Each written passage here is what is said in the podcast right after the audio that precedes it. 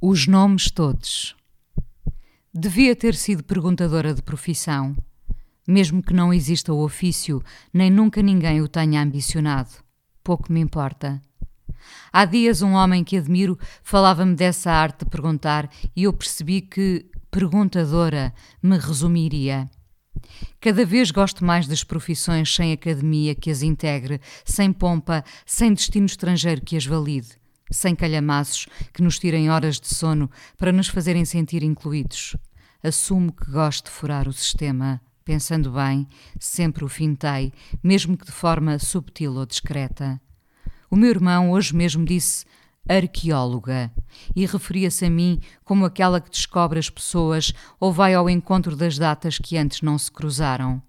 Ser perguntadora leva-me a estes achados. É nestes momentos que a vida me faz sentido Talvez, sim, eu provoque o passado para ele chocar com o presente. Duas fotografias geram hoje este diário semanal.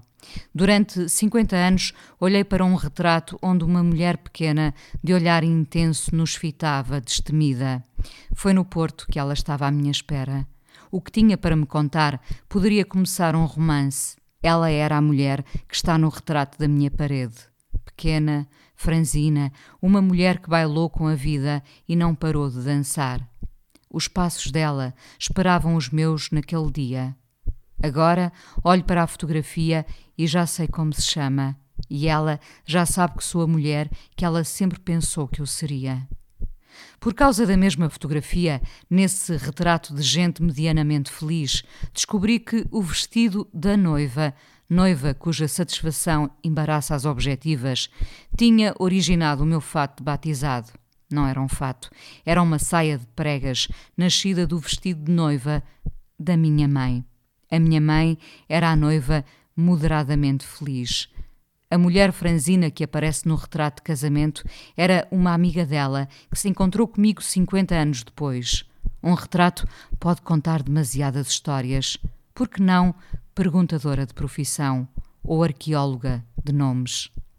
Rio discretamente quando penso num batizado de cabelo cortado curto e uma saia de pregas branca nascida do vestido de noiva da minha mãe.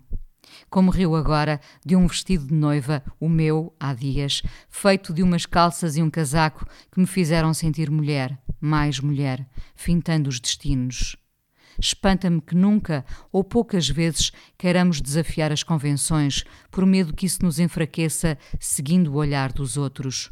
Continuamos, apesar de tudo o que conquistamos, tantas vezes sozinhos, a recear o julgamento dos outros, e isso é ou não espantoso, chegados aqui com tanta liberdade. A minha liberdade, a de perguntadora, é de questionar as convenções e levar o poder nas respostas que recebo. Ter descoberto que a mulher da fotografia inicial se chama Maria do Carmo, ou que a saia do meu batizado aos quatro anos foi feita a partir do vestido de noiva da minha mãe, traz-me respostas para perceber o que sou, em que mundo me desenvolvi para não recear levar um smoking de homem, se isso existe, no meu casamento. As perguntas ainda estão todas por fazer.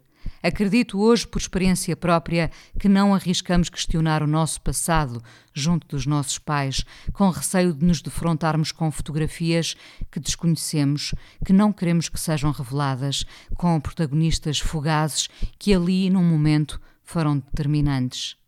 A perguntadora sabe que, em algumas respostas, virão outras e misteriosas questões, rostos por desvendar fatos que nunca tiveram, aparentemente, uma razão de ser. Penso que ainda somos um povo com medo de perguntar. Durante décadas tomámos o silêncio como seguro, nesse receio entranhado de ver na interrogação uma ameaça. As ditaduras são planas, alimentadas pela falta de perguntas. Fotografias cheias de rostos, mas sem nomes, sem a arqueologia afetiva que nos devolve a razão de estarmos vivos.